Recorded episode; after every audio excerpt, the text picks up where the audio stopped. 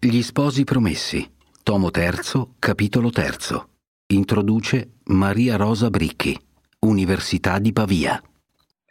Lucia è in salvo, affidata dal cardinale Federigo a una donna che si occupa di lei. La prima parte del terzo capitolo del secondo tomo è dedicata all'eroina nel momento di sollievo che segue lo scampato pericolo. Un sollievo però imperfetto e tribolato, che Manzoni descrive con ricorso a fonti classiche, l'Eneide, e a immagini mitologiche, i ciclopi, Scilla e Cariddi, trattate, l'una e le altre, con la consueta ironia di distanziamento. Anche più oltre, in questo stesso capitolo, si fa ricorso a una immagine mitica, quella della fama, dea provvista di occhi e di bocche innumerevoli, che portano attorno il finto e il vero indifferentemente. In questo secondo caso la voce narrante divaga fino a introdurre una di nuovo ironica giustificazione. L'allegoria, specie quando consacrata dalle antiche favole, è il mezzo più efficace per far immaginare bene una cosa. Così, conclude ancora la voce narrante, è fatto l'ingegno umano quando è coltivato con diligenza.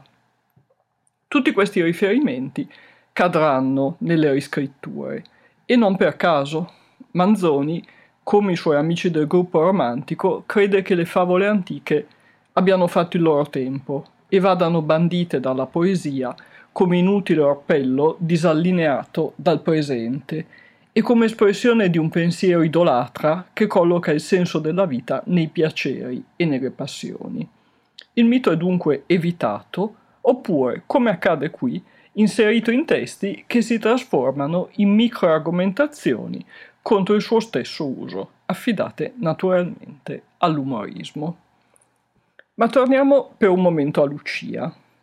Nel fermo immagine sulle sensazioni della ragazza, la voce narrante distingue tra i pericoli scampati quelli tali da suscitare vergogna persino da chi vi si è trovato e ne è uscito innocente. È questo uno degli affondi psicologici che marcano la zampata del grande scrittore, a risultati come questo collaborano la potenza riflessiva e speculativa della mente di Manzoni, la sua frequentazione dei grandi moralisti, la sintesi potente della scrittura. E come dimenticare poi che alla vergogna degli innocenti scampati a una ingiustizia estrema uno scrittore del Novecento che molto amava Manzoni, Primo Levi, dedicherà uno dei capitoli più intensi del suo ultimo libro, I sommersi e i salvati, la vergogna che giusto prova davanti alla colpa commessa da altrui, la chiama Primo Levi, che cita in proposito diverse fonti, ma non Manzoni, e non sappiamo se lui, lettore dei Promessi Sposi, conoscesse la prima minuta e questo passaggio della prima minuta. La coincidenza non è per questo meno significativa. Parla, piuttosto che di una discendenza diretta, di una postura comune tra due scrittori che furono anche etologi, osservatori minuziosi della condizione umana. Dopo il lungo affondo sui pensieri di Lucia, L'incontro della ragazza con la madre è invece affidato al silenzio. Non descriveremo le sensazioni delle due donne.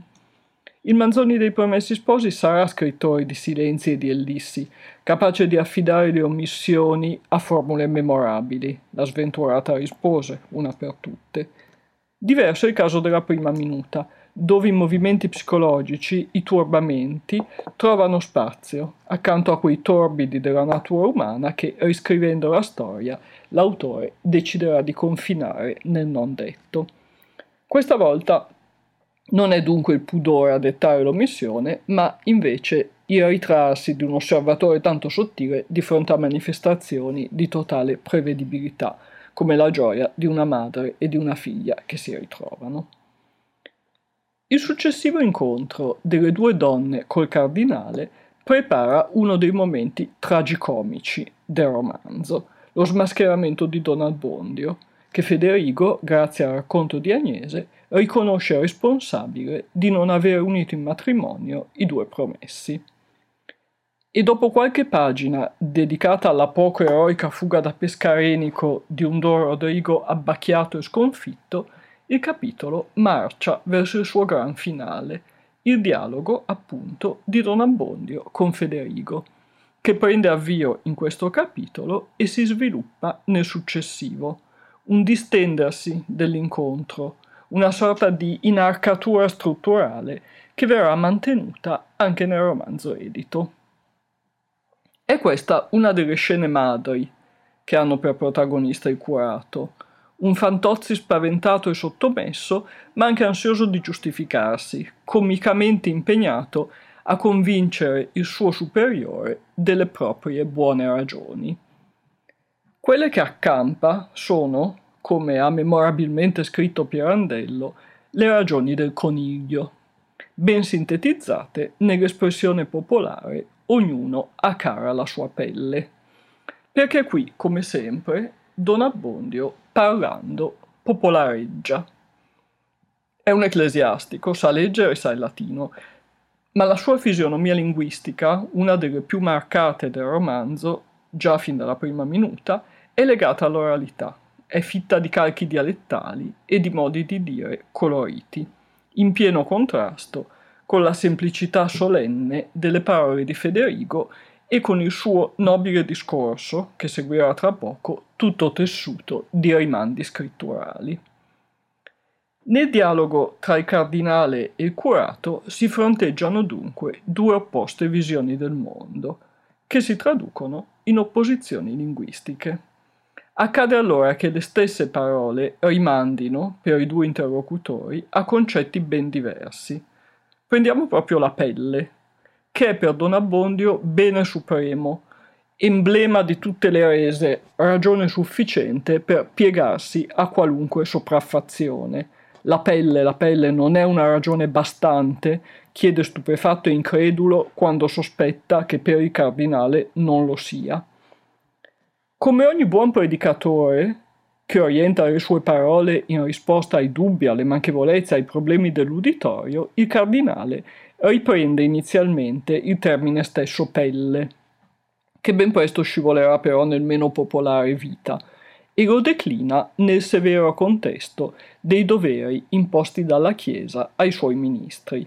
La Chiesa vi ha ella fatto conto della pelle, la pelle offeritela in sacrificio alla fede e alla carità.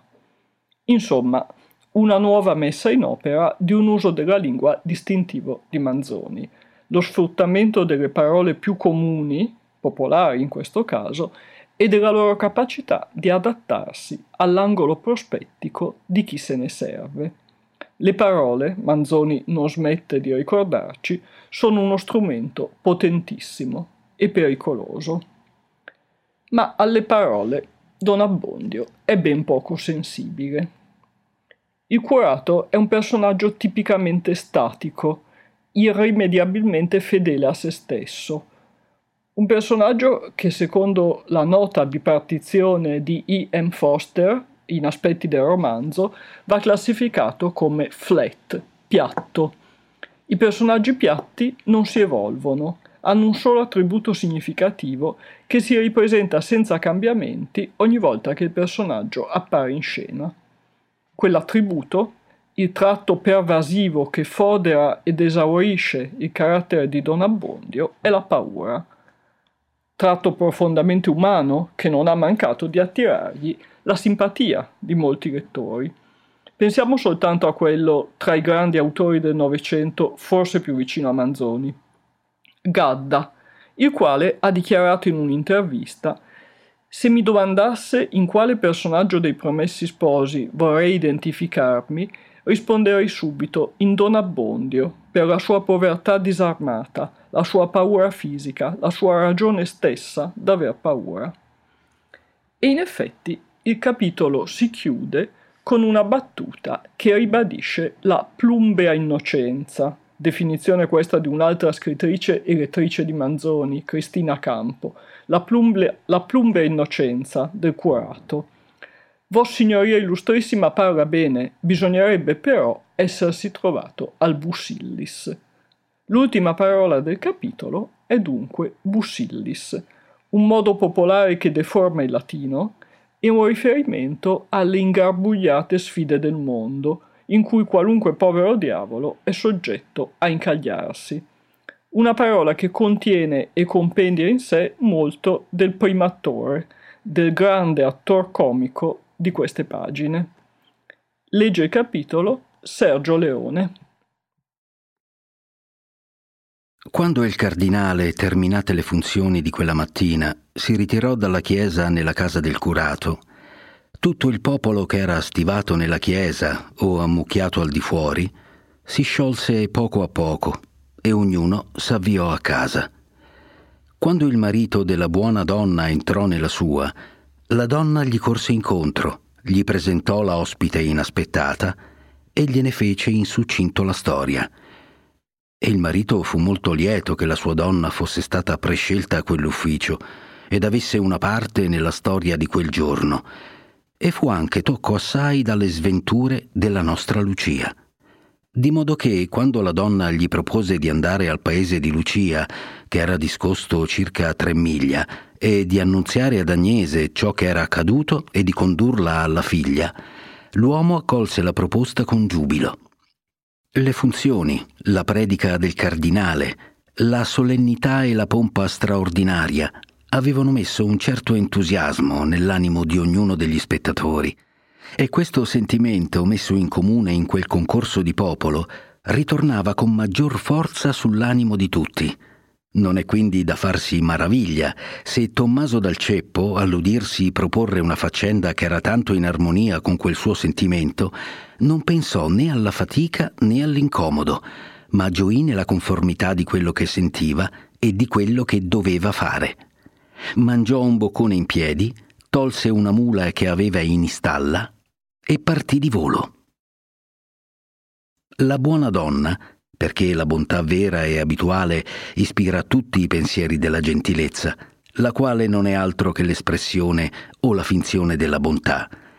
La buona donna pensò che Lucia, dopo tante scosse, avrebbe gustata volentieri la solitudine e il riposo e offerse di ritirarsi in un'altra stanza. Lucia accettò l'invito al riposo con nuove parole di riconoscenza e rimase soletta.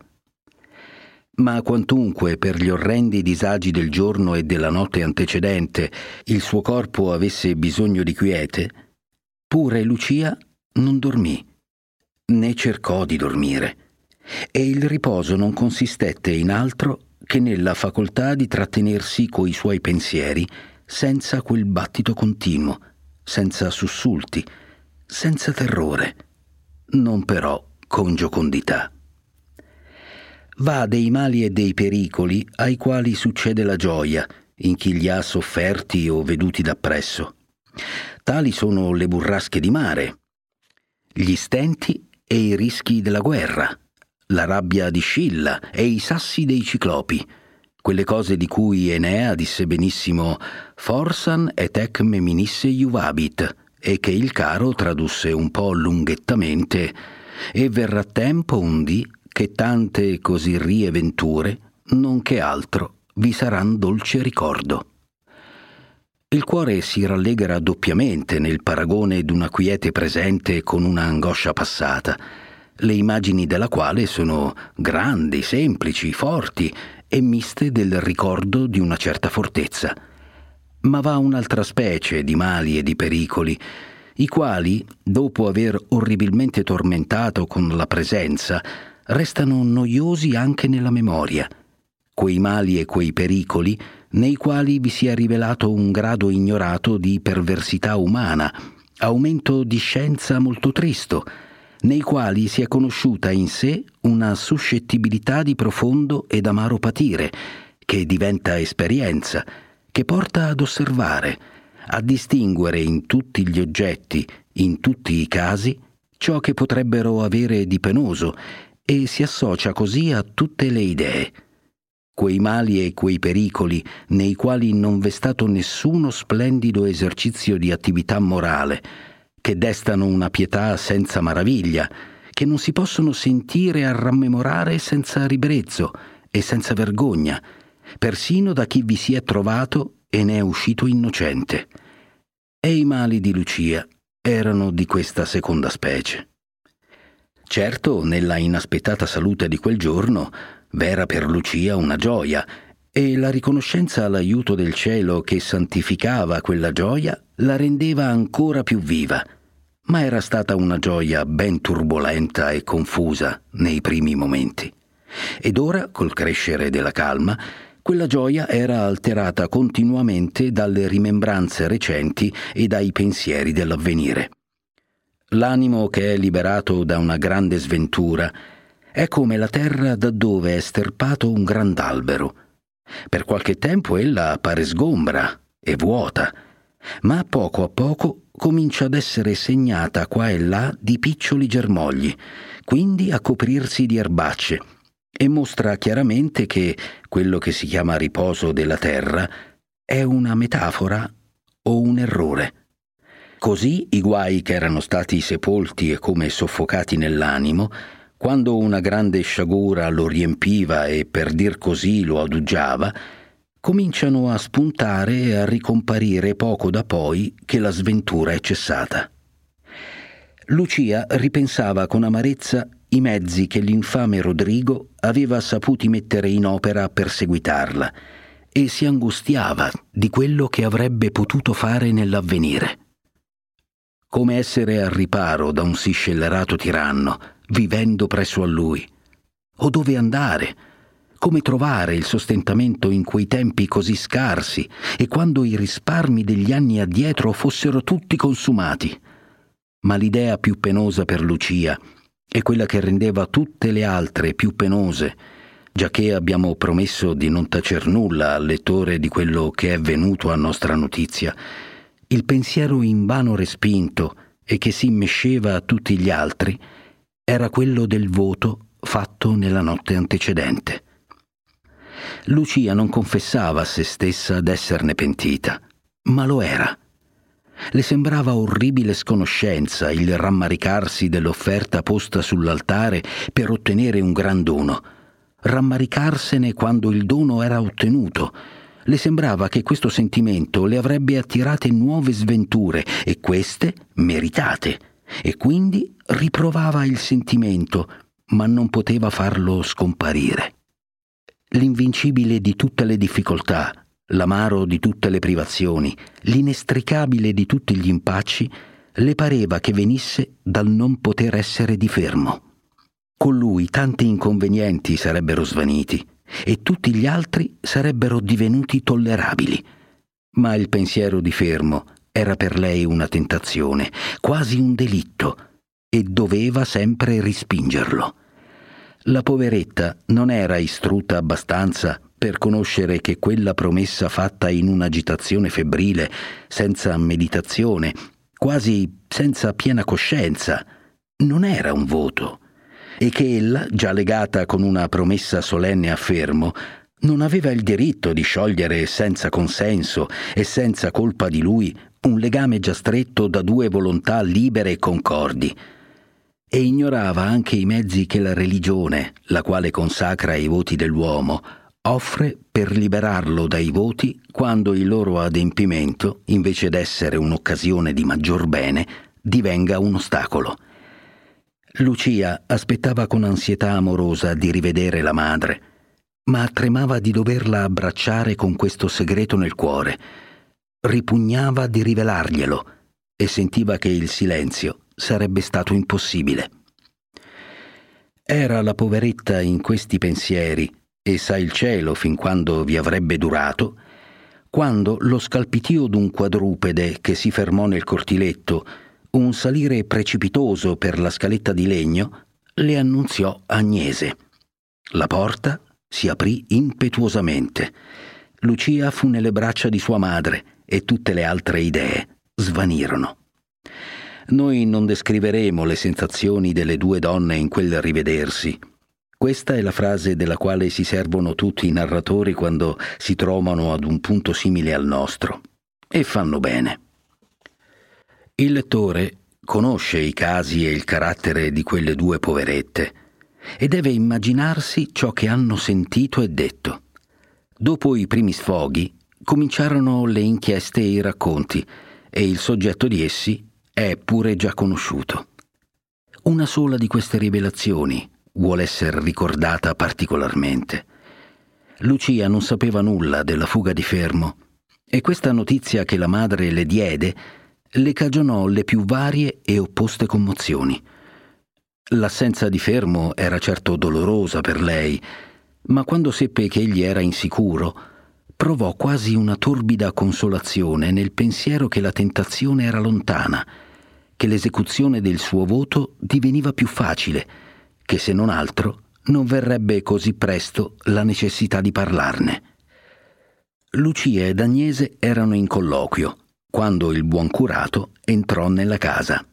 Cercò di Tommaso, perché egli non si intratteneva col bel sesso che in casi di somma necessità, e gli disse che il cardinale domandava Lucia e la buona donna che era stata a prenderla.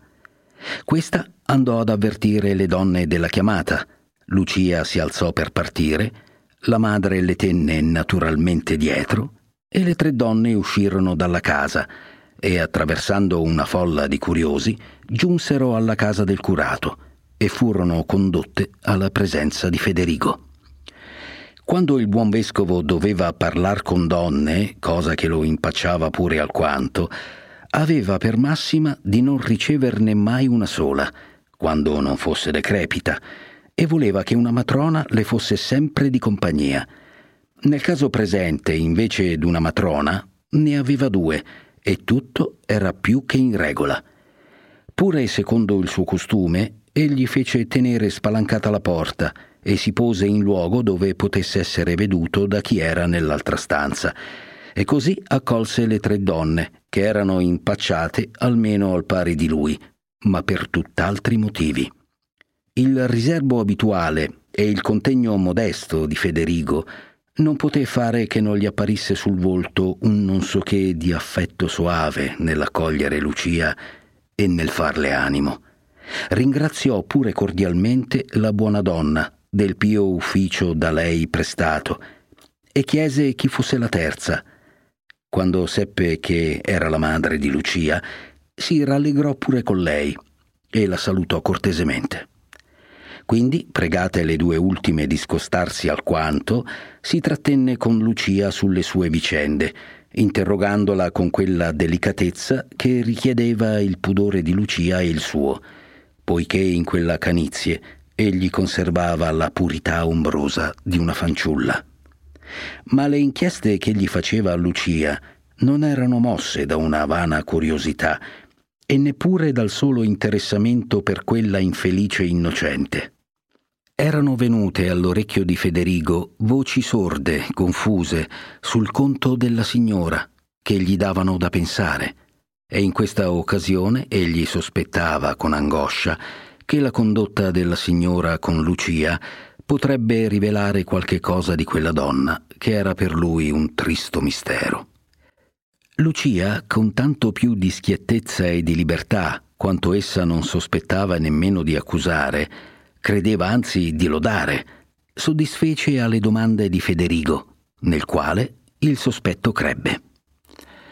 Fin qui, per Don Abbondio, le cose andavano benone. Le circostanze essenziali della storia stavano senza parlare del matrimonio ricusato e Lucia aborriva il discorso del matrimonio ma il cardinale, che disegnava di riparlare altra volta con Lucia e non voleva in quel giorno così burrascoso per lei tenerla più a lungo, chiamò a sé le due donne presenti e lontane e disse a ciascuna ciò che era più opportuno. Ringraziò di nuovo la buona donna, consolò Agnese e l'animò ad ammirare la provvidenza che dopo d'averle dato tanti timori per la figlia, l'aveva liberata con modi inaspettati e l'aveva fatta conoscere ad uno che aveva il dovere e qualche mezzo per proteggerla. Quella benedetta Agnese, fra le risposte che diede con un imbarazzo che in lei era un po' comico, perché voleva non averne, disse anche queste tremende parole. Già, la colpa in gran parte è del signor curato. Come? Di che curato? domandò il cardinale. Oh bella, del nostro, rispose Agnese. Il cardinale domandò una spiegazione e Agnese spiattellò tutta la storia del matrimonio, senza però far motto del clandestino. Federigo, che non voleva fare alcuna dimostrazione prima d'avere inteso il curato per non manifestare un giudizio che forse avrebbe dovuto ritrattare, tacque, ma si legò al dito anche questa. Si rivolse alla buona donna e le chiese se fino a tanto che gli avesse provveduta Lucia d'un asilo, non le sarebbe stato grave di tenerla presso di sé. La buona donna fu contentissima e il cardinale la ringraziò e pensò a darle qualche segno di ricompensa, e veduto dal suo abito e dal contegno che un dono di moneta l'avrebbe umiliata, prese da un piccolo scrigno un libretto di orazioni ben ornato e un rosario prezioso e la pregò di ritenere queste memorie della sua riconoscenza. La buona donna ripose con molta gioia il dono, che si conserva tuttavia dai suoi discendenti con molta pietà e si fa vedere con molto amor proprio. Le donne partirono. Federigo accudì a quello che gli rimaneva di faccende per la visita e sul far della sera partì da chiuso accompagnato da una gran folla e si incamminò alla volta di Maggianico, paese famoso per le sue campane. Ma quella dea, che ha, mirabile a dirsi, tanti occhi quante penne e tante lingue quanti occhi e, ma questo pare più naturale, tante bocche quante lingue e finalmente tante orecchie quanti occhi, lingue e bocche. Debba essere una bella dea. Questa ultima sorella di Ceo e di Encelado, partorita dalla terra in un momento di collera, veloce al passo e al volo, che cammina sul suolo e nasconde il capo tra le nuvole, che vola di notte per l'ombra del cielo e della terra, né mai vela gli occhi al sonno, e di giorno siede sui comignoli dei tetti o sulle torri, e spaventa le città portando attorno il finto e il vero indifferentemente, costei aveva già prima della notte diffusa nei paesi circonvicini la storia delle avventure di quel giorno. Per fare intendere al lettore questa particolarità abbiamo usurpato formule che a dir vero appartengono esclusivamente alla poesia ma saremo scusati da coloro i quali sanno che ad imprimere vivamente un'immagine nelle fantasie il mezzo più efficace è l'allegoria e singolarmente quella già nota e consecrata delle antiche favole. Perché quando si vuol far immaginar bene una cosa, bisogna rappresentarne un'altra. Così fatto è l'ingegno umano quando è coltivato con diligenza. Siccome però a voler cavare dalle allegorie il senso vero ed ultimo, quello che si vuol trasmettere, è necessario in ultimo pensare alle cose che le allegorie fanno intendere, così non lasceremo di dire che tutti gli abitanti del contorno, che erano convenuti quel giorno in chiuso, tornando la sera alle case loro, raccontarono ciò che avevano veduto, ripeterono ciò che avevano inteso, commentarono le circostanze che per sé non avrebbero bastato a dare idea d'un fatto compiuto e inventarono gli episodi che erano indispensabili per dare continuità alla storia. Ma il fondo delle loro relazioni era vero, e questo fondo aveva abbondantemente di che citare una grande maraviglia e un grande interesse. Il conte del Sagrato era nome d'una terribile celebrità nei contorni e assai più lontano, e una conversione tanto inaspettata e che doveva portare tanti cangiamenti era un argomento all'universale di una pia maraviglia, di esultazione e di riconoscenza a Dio e di nuova venerazione per l'uomo di Dio che ne era stato lo strumento. E quello che rendeva ancor più interessante quella conversione era l'averne veduto un effetto immediato, un testimonio vivo, già tanto interessante per sé. Una povera giovane restituita volontariamente dal carcere privato alla libertà e alle braccia di sua madre. Ma per i parrocchiani di Don Abbondio l'interesse era ancor più grande che per gli altri. Per essi la povera giovane era Lucia, quella Lucia che avevano veduto fra loro, modesta, bella, irreprensibile allegra, che avevano pianta sommessamente, smarrita, della quale si sussurravano mille notizie diverse e tutte lagrimevoli, e della quale ora i suoi vicini potevano dire L'abbiamo veduta noi oggi con Agnese andare dal cardinale che le voleva parlare in persona. Al mattino seguente la fama si posò anche sul comignolo del castellotto di Don Rodrigo ed è facile immaginarsi che la novella che la portava fece sull'animo suo tutt'altro effetto che sull'animo di quella povera moltitudine. Quella Lucia che egli aspettava da un giorno all'altro d'avere segretamente negli artigli ora pubblicamente libera, sventate e divulgate ad un punto le sue trame abominevoli, e quel suo alleato, nel quale egli fidava, che con la sua cooperazione doveva dare l'autorità del terrore al fatto e far morire il biasimo anche nelle bocche dei più arditi, ora disertato, divenuto un oggetto di fiducia per gli avversari.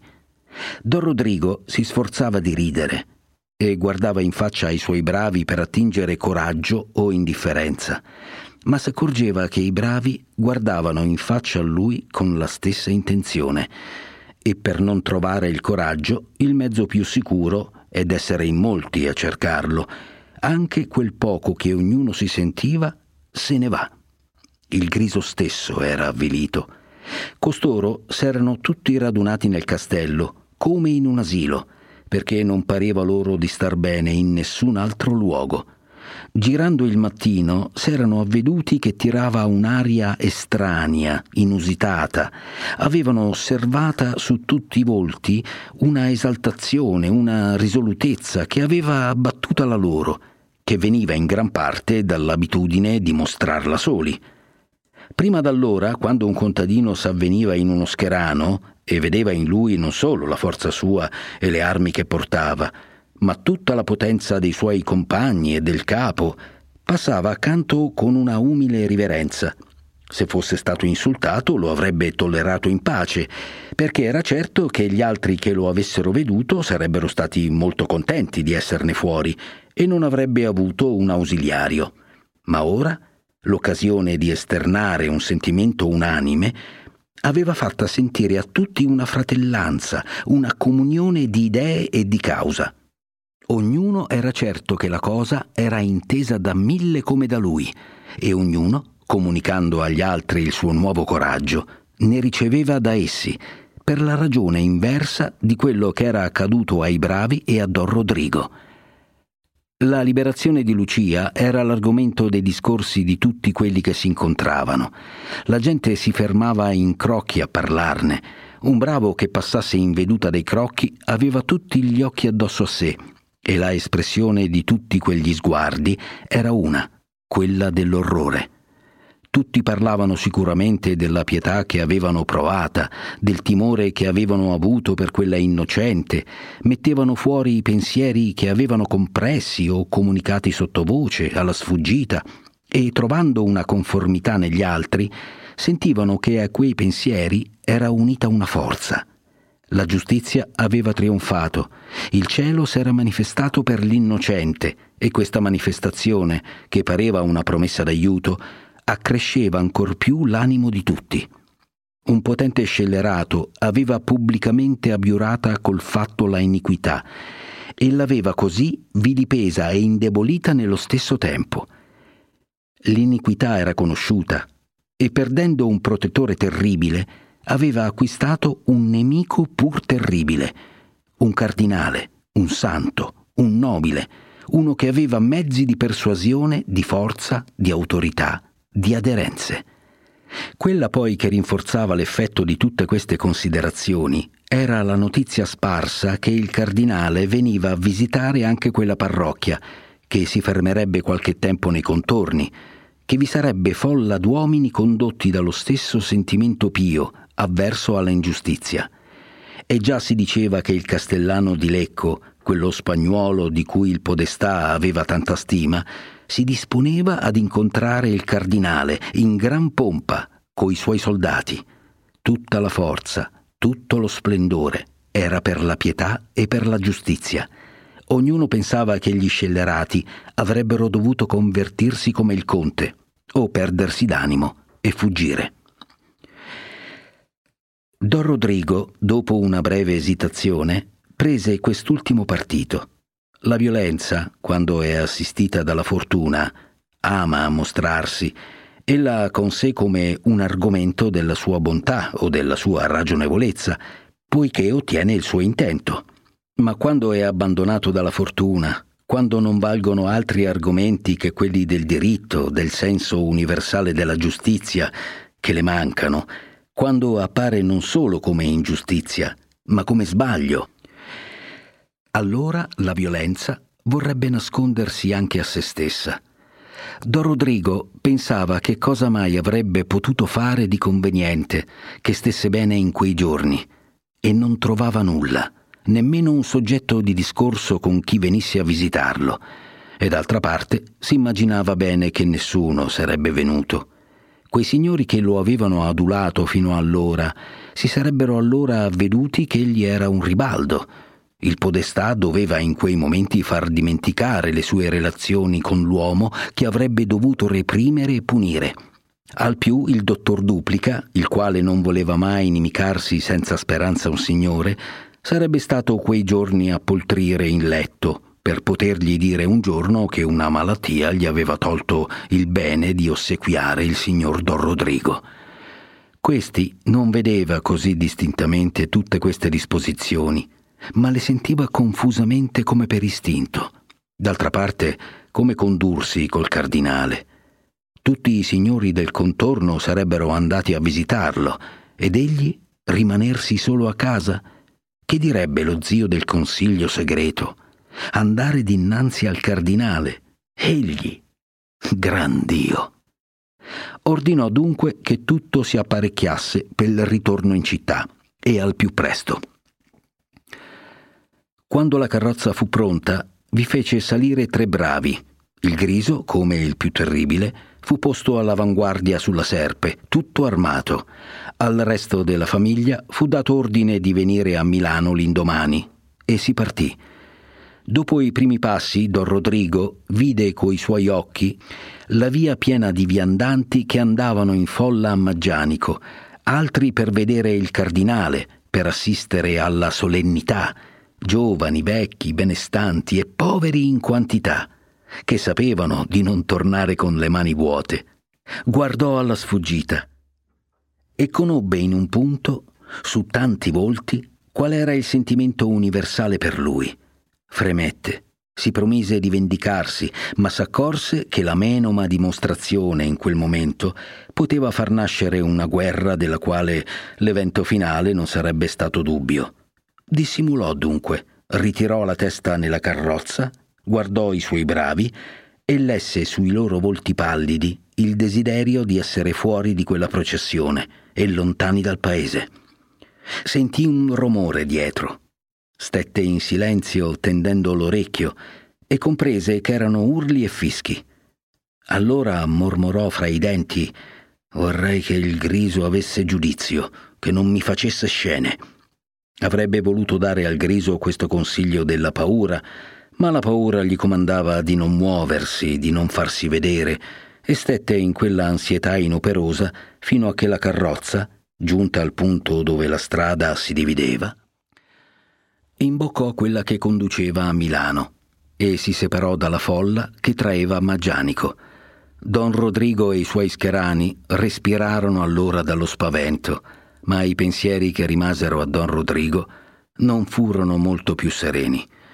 Il cocchiere sferzò i cavalli per allontanarsi al più presto e tutti i viaggiatori, senza dir motto, lo lodarono in cuore e si rallegrarono sentendo che la carrozza andava celermente, senza impedimenti, in una strada solitaria. Buon viaggio. Intanto il buon Federigo attendeva in Maggianico a spicciare le faccende e a celebrare le funzioni solite della visita. Il conte del Sagrato era venuto quivi di buon mattino con la folla e dopo il cardinale era egli il personaggio che traeva a sé tutti gli sguardi. I terrazzani e i concorsi si avvicinavano a lui per curiosità e per interesse e si ritraevano per un'antica abitudine di spavento, ma visto poi il curato che passando sulla piazza e accorto del conte gli si accostò e si fermò a salutarlo cordialmente, più rassicurati si ravvicinavano ancora, come una troppa di pulcini ombrosi, non avvezzi ancora a conoscere la massaia, fuggono in confusione al suo comparire, poi, vedendola tranquilla, senza atto di minaccia, e vedendo la chiocchia alla quale si riparavano andarle vicino senza sospetto, le tengono dietro e tornano, però non senza esitazione, all'oggetto che li aveva spaventati. Federigo aveva dato ordine che appena giunto il conte gli fosse annunziato e lo accolse nei primi momenti di riposo. Frattanto egli e Lucia erano il soggetto di tutti i discorsi. I paesani di quella chiedevano avidamente notizie dell'ultima storia della poveretta e raccontavano in cambio le sue prime vicende. Questi discorsi furono riferiti al cardinale, che fu lieto assai della partenza di don Rodrigo e si fermò sempre più nel disegno di far tornare Lucia alla sua casa, per avvisare poi Ivi ai mezzi di porla per sempre in sicuro. Prima di partire da Maggianico, pregò egli il curato di portarsi a chiuso e di fare sapere a Lucia che egli pensava a lei e che stesse di buon animo. Dopo due, tre o quattro giorni spesi dal cardinale nella visita di altrettante chiese, questa indeterminazione nel manoscritto, venne la volta di Don Abbondio, il quale non dico che desiderasse questa visita, ma se l'aspettava. Quando si seppe che sul vespro di quel giorno il cardinale arriverebbe al paese, coloro che erano rimasti a casa, giacché una gran parte del popolo andava quotidianamente dove egli si trovava, si suscitarono e, ragunati, si mossero per andargli incontro. Don Abbondio era stato quei dì un po' malato già che credo di avere accennato altrove che la sua salute era soggetta ad alterazioni improvvise quanto quella di un diplomatico, ma in quel giorno dovette risolversi di star bene, si pose alla testa di quella folla e andò sulla via per la quale Federigo doveva venire. Non erano ancora molto distanti dal paese quando si cominciò a vedere l'altra folla che veniva e a distinguere la lettiga e il corteggio a cavallo. L'incontro e l'accompagnamento si avvicinarono, i due rumori si mischiarono, le due turbe si trasfusero in una e nel mezzo si trovò la lettiga ferma del cardinale e Don Abbondio allo sportello a fare il suo complimento. Nelle accoglienze e nelle risposte di Federigo cercò il nostro scaltrito Don Abbondio di scrutinare se Lucia avesse chiacchierato qualche cosa del matrimonio, ma invano la sincerità ponderata di Federigo rendeva il suo volto impenetrabile, come avrebbe potuto fare la più imperturbata dissimulazione. Nella sua lunga e affaccendata carriera aveva egli da gran tempo imparato, con quella scienza sperimentale che fa sapere e sentire e conoscere le cose, delle quali si aveva prima soltanto la formula, aveva, dico, imparato che le relazioni di una parte sola non mettono mai chi li ascolta in caso di dare un giudizio, che la parte la quale parla la prima, o maliziosamente o senza volerlo, altera sempre gli elementi necessari di questo giudizio, di modo che se uno da questa prima relazione riceve una persuasione e la dimostra, quando poi ascolta l'altra parte è per lo più costretto a dire con un'aria un po' scimunita Ah, io non sapeva, non mi immaginava, non mi avevano detto. E aveva sperimentato che molte volte, da due relazioni contraddittorie ed ugualmente confuse o artificiose, aveva ricavato facilmente il mezzo di venire a quella verità che non era stata nudamente espressa né dall'una né dall'altra più facilmente che non l'avesse potuto mai ricavare da una sola relazione fatta con buona fede e giudiziosamente. Si era quindi fatta una legge di sospendere realmente il suo giudizio finché non avesse inteso colui di che altri si doleva e di non contare intanto per nulla quello che gli era stato riferito. Quindi non aveva ancora un'opinione in mente su questo fatto e, sincero com'era, non lasciava trasparire nessuna opinione, a segno che Don Abbondio, non vedendo negli atti e nel volto di lui nulla che indicasse malcontento o sospetto, tenne per fermo che il cardinale non sapesse nulla e ne fu molto consolato. Il corteggio raddoppiato andò verso la chiesa e quivi il cardinale, entrato come poté tra i plausi e gli urti e pregato alquanto, cominciò le sue funzioni da un breve discorso che era uso di fare al popolo sulla visita che egli stava per intraprendere e quindi si ritirò nella casa del curato. Per quanto quei buoni terrazzani avessero voglia di accogliere il loro vescovo con dimostrazioni straordinarie di venerazione e di affetto premuroso, non lo poterono fare, perché i plausi e gli urti fino all'ultimo grado erano diventati l'accoglimento ordinario per lui. E quel primo entrare nelle chiese che egli andava a visitare non era la minima delle sue pastorali fatiche, né il più leggero pericolo. Dappertutto era mestieri, prima di tutto, che egli avesse molta sofferenza e quindi che quelli del suo corteggio gli servissero da guardie, diradando la turba come potevano, allontanando quelli che volevano baciare o tirare la sua veste, facendo in modo insomma che a forza d'amore e d'ossequio il buon uomo non fosse sconquassato. Questa amorevole persecuzione ormai antica, aveva cominciato per lui dai primi giorni del suo episcopato, poiché quando egli fece il suo ingresso nel Duomo di Milano, che a dirla senza vanità è un ampio edificio, egli fu talmente compresso che molti nobili che lo circondavano trassero le spade per allontanare la folla, tanto v'era allora d'incomposto anche nella riverenza e nella protezione e malgrado questa minaccia, forse, invece d'un vescovo santo, sarebbe rimasta in Duomo una reliquia se due preti tarchiati e giovani non avessero tolto da quella stretta il cardinale e sollevatolo sulle loro braccia non l'avessero portato in salvo fino all'altare. Come dovessero poi stare le ossa di quei due galantuomini, ognuno se lo può immaginare. Ma se le accoglienze dei paesani di Lucia al cardinale non poterono essere più clamorose né più calde che le altre, avevano però un'espressione di una riconoscenza speciale che Federigo poté distinguere, anzi egli intese più d'una volta nelle benedizioni che gli erano date, unito al suo nome, suonare quello di Lucia. Il buon vecchio tripudiò in cuore e per quella gioia che dà sempre agli onesti il vedere l'espressione pubblica d'un sentimento onesto ed umano, e perché con un tal favore del popolo gli parve che Lucia potesse con sicurezza tornare almeno per allora a casa sua.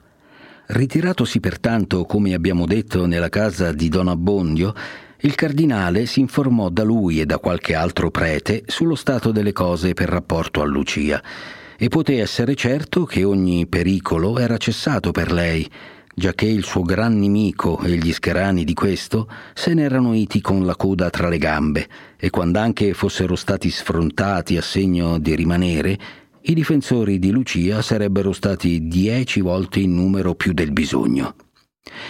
Quando ebbe questa certezza, Federigo ordinò che l'indomani, di buon mattino, la sua lettiga andasse a prendere Lucia e la madre e impose all'aiutante di camera che si portassero provvigioni di vitto alla casetta delle donne perché le poverette e Lucia principalmente non provasse quei mancamenti e quei disagi che le avrebbero renduti increscevoli i primi momenti del ritorno e prolungato in certo modo il sentimento amaro dell'assenza.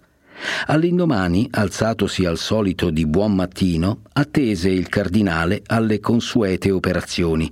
Si intrattenne alquanto col conte del Sagrato, il quale non aveva mancato di venire a quella stazione della visita come negli altri giorni. Poscia andò nella chiesa come era uso. Le funzioni non erano ancora terminate che Lucia giunse con Agnese alla soglia della casetta paterna. Agnese aveva parlato per tutta la strada. La sua gioia per il ritorno trionfale, la gioia di ricondurre salva a casa la figlia da tanti pericoli, quella d'esser divenuta conoscenza di Monsignore Illustrissimo, l'aspettazione dell'accoglimento che le farebbero i parenti, i conoscenti, tutti i paesani, erano sentimenti espansivi e distinti che si prestavano assai bene alla sua loquacità naturale.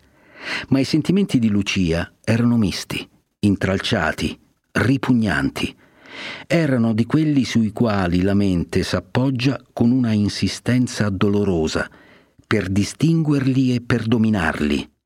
di quei sentimenti che non cercano di essere comunicati, né trovano ancora la parola che li rappresenti.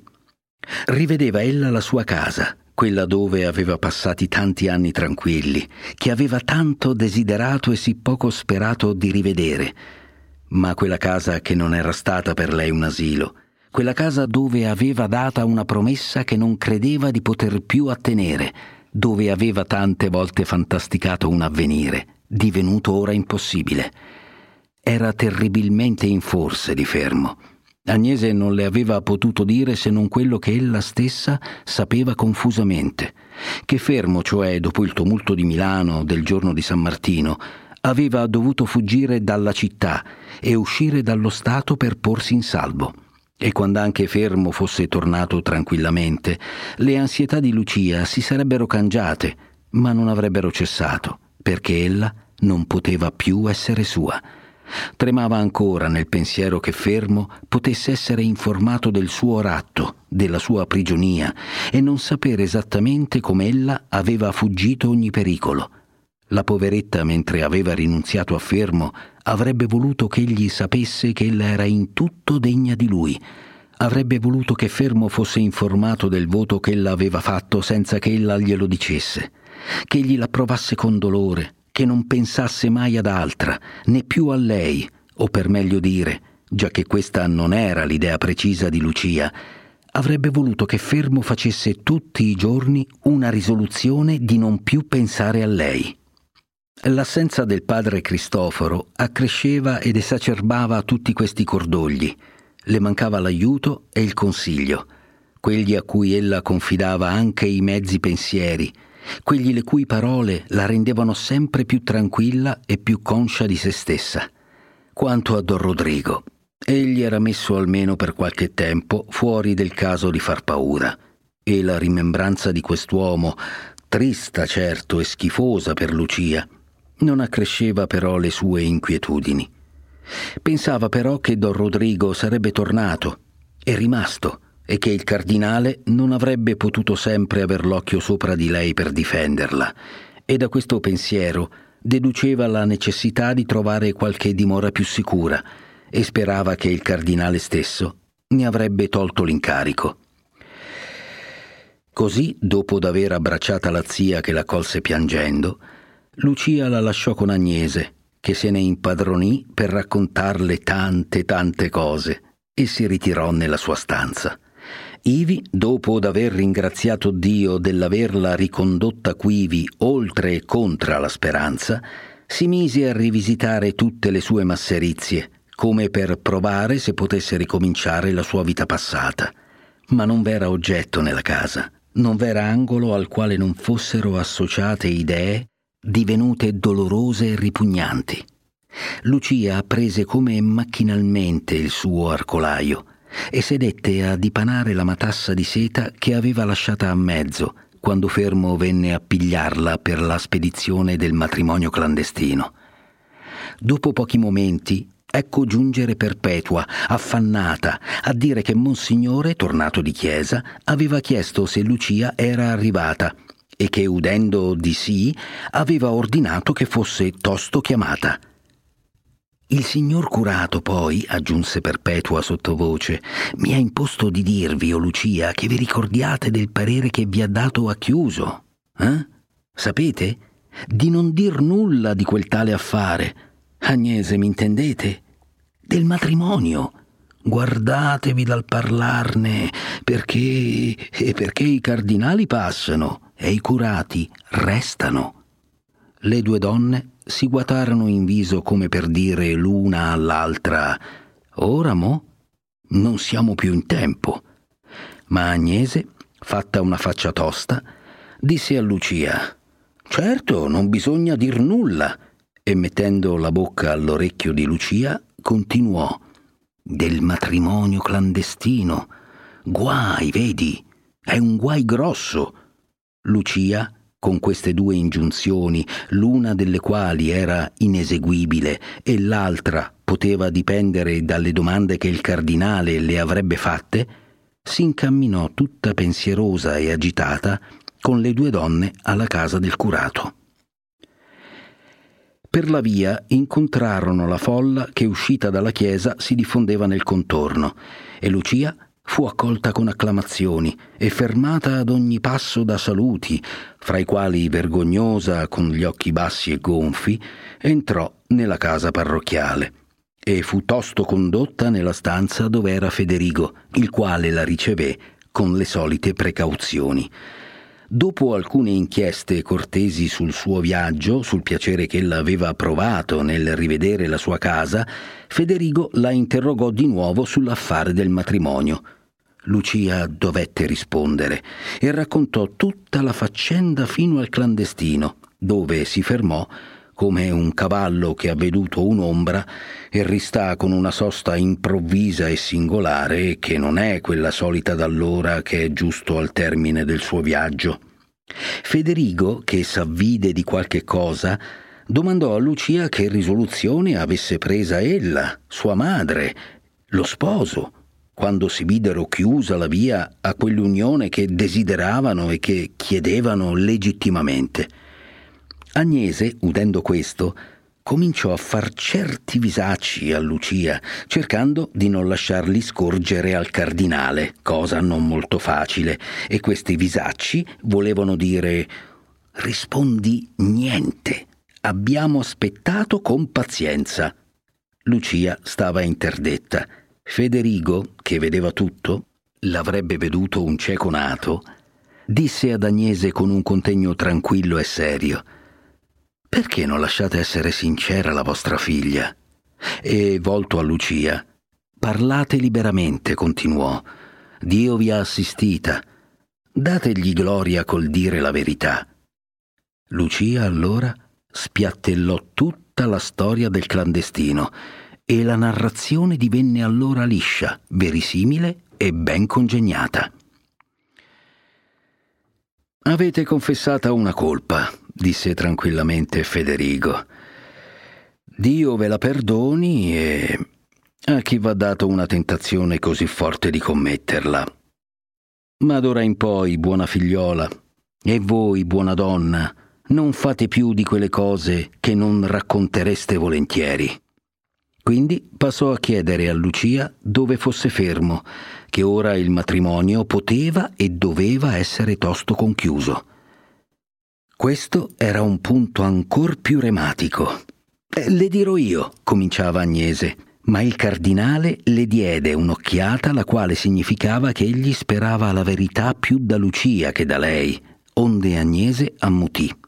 E Lucia, singhiozzando, rispose: Fermo, povero giovane, non è qui. S'è trovato in quei garbugli di Milano e ha dovuto fuggire ma son certa che egli non ha fatto male, perché era un giovane di timor di Dio. Ma che ha fatto in quel giorno? chiese ancora il cardinale. Qual è la sua colpa? Non ne sappiamo di più, rispose Lucia.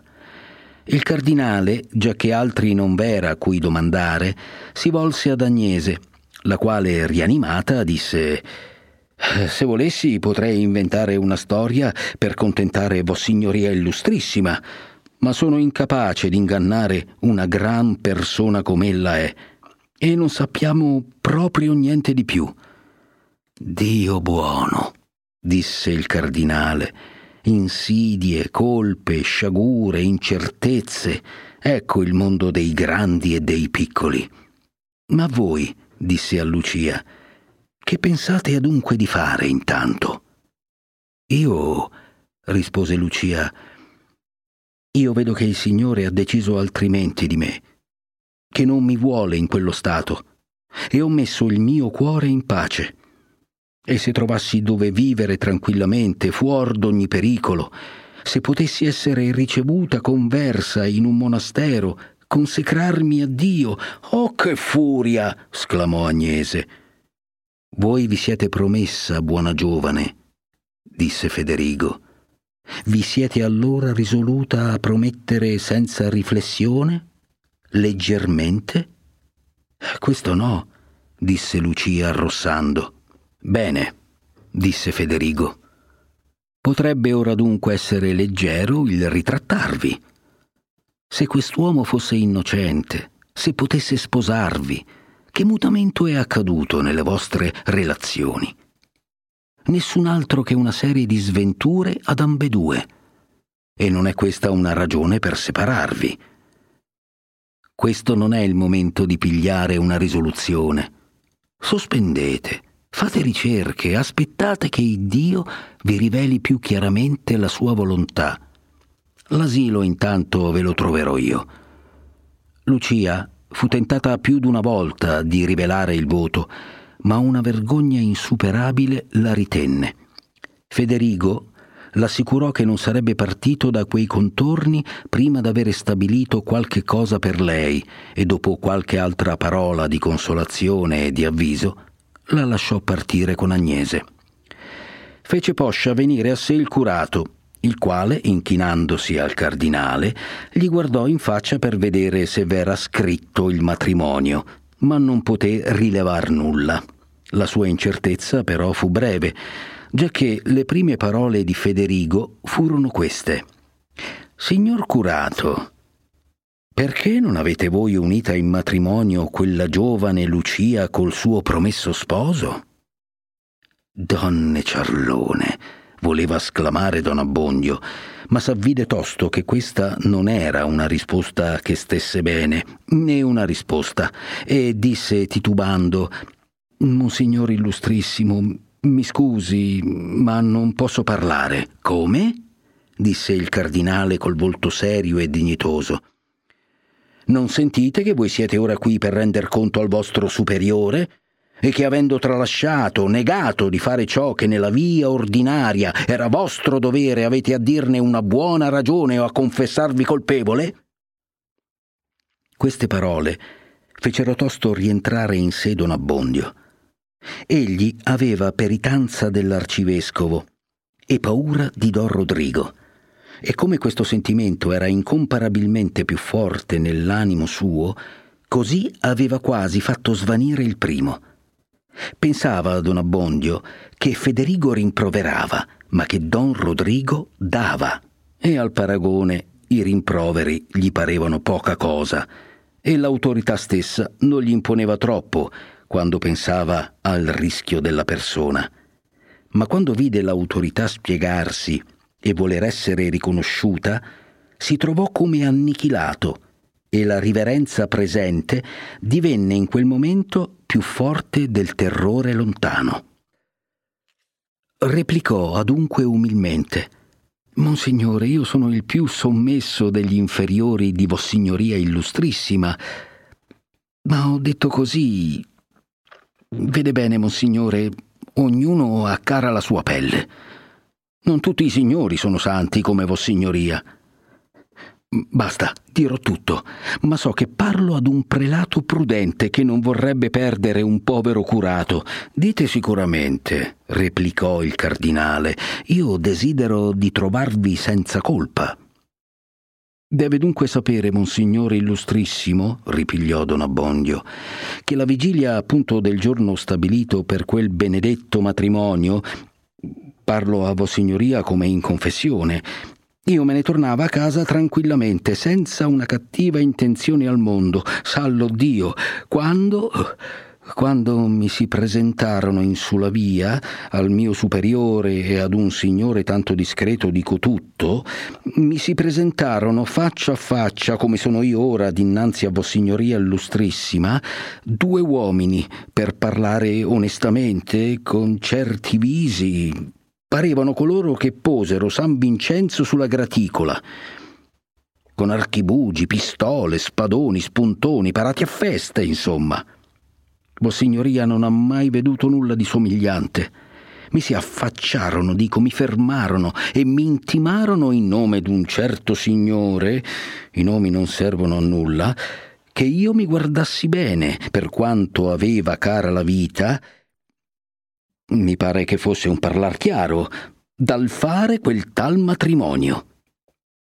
Ecco la storia genuina. Io dunque ho stimato che l'ostinarmi contra la forza sarebbe stato un dare occasione a costoro di commettere un sacrilegio e che io mi sarei renduto reo d'un vero suicidio. Non avete avuto altro motivo? domandò pacatamente Federigo. Non basta, monsignore? replicò Don Abbondio. O forse mi sono male spiegato. Dico che se avessi fatto il matrimonio, costoro mi avrebbero data una schioppettata nella schiena. Eh, monsignore. E vi par questa una ragione bastante per omettere un dovere preciso? No, disse precipitosamente don Abbondio, con una sorpresa tanto viva che quasi sarebbe paruta stizza. La pelle! La pelle! Non è una ragione bastante? Il cardinale, alzando gli occhi in faccia a don Abbondio, disse con una indegnazione composta Ma quando vi siete presentato alla Chiesa, alla Chiesa dei martiri per ricevere questa missione che esercitate, quando avete assunto volontariamente questi doveri del ministero, la Chiesa vi ha ella fatto conto della pelle? Vi ha ella detto che quei doveri erano senza pericoli? Vi ha detto che dove il pericolo cominciasse ivi cesserebbe il dovere? O non va espressamente dichiarato che vi mandava come un agnello fra i lupi? Vi ha promessa la sicurezza temporale per ricompensa o la vita eterna? Non sapevate voi che v'erano dei violenti nel mondo, la pelle. Offeritela per le mani dei violenti in sacrificio alla fede e alla carità, e la Chiesa la raccoglierà come un nobile tesoro, la conserverà di generazione in generazione, di sacerdozio in sacerdozio, come un oggetto di culto, come un testimonio della forza che le è stata data dall'alto, come un tempio dove lo Spirito avrà operate le sue maraviglie ma per conservarla qualche tempo di più, per salvarla a spese della carità e del dovere, non faceva certo mestieri della unzione santa, della imposizione delle mani e della grazia del sacerdozio. Come? Al soldato che riceve pochi soldi di paga, che combatte per una causa che non conosce, non è lecito dire ho voluto salvare la vita, non è lecito, è turpe. Supporre che egli lo possa pensare è un'ingiuria e non una scusa. E sarà scusa per noi. Dio buono, per noi che predichiamo le parole della vita, che rimproveriamo ai fedeli il loro attacco alle cose terrene, che facciamo loro vergogna, che gli chiamiamo ciechi perché non sentono il valore della promessa o perché operano come se non lo avessero compreso. Che più? Per questa stessa vita del tempo la Chiesa non ha ella pensato a voi. Non vi nutrisce ella della sostanza dei poveri, non vi munisce di riverenza e d'ossequio, non vi copre ella d'un abito che prima pure che siano vedute le vostre opere vi attrae la venerazione, perché vi segna come un uomo trascelto, come uno di quelli che non hanno altra professione che di fare il bene, e perché vi distingue ella così se non affine che possiate farlo? Quegli da cui abbiamo la missione e l'esempio, il precetto e la forza di eseguirlo, quando venne sulla terra ad illuminare i ciechi, a congregare i dispersi, ad evangelizzare i poveri, a curar quelli che hanno il cuore spezzato, a ben fare, a salvare, posegli per condizione di aver salva la vita. Don Abbondio teneva bassi gli occhi, il capo e le mani. Il suo spirito si dibatteva tra quegli argomenti come un pulcino negli artigli del falco, che lo tengono elevato in una regione sconosciuta, in un'aria che non ha mai respirato. Vedendo poi che il cardinale taceva come chi aspetti una risposta, dopo aver molto cercato, articolò finalmente queste parole. Non so che dire. Avrò fallato. È giusto che i superiori abbiano ragione. Quando la vita non si ha da contare per nulla, non so che dire. Vossignoria illustrissima parla bene. Bisognerebbe però, aggiunse con voce meno spiegata, essersi trovato al Busillis,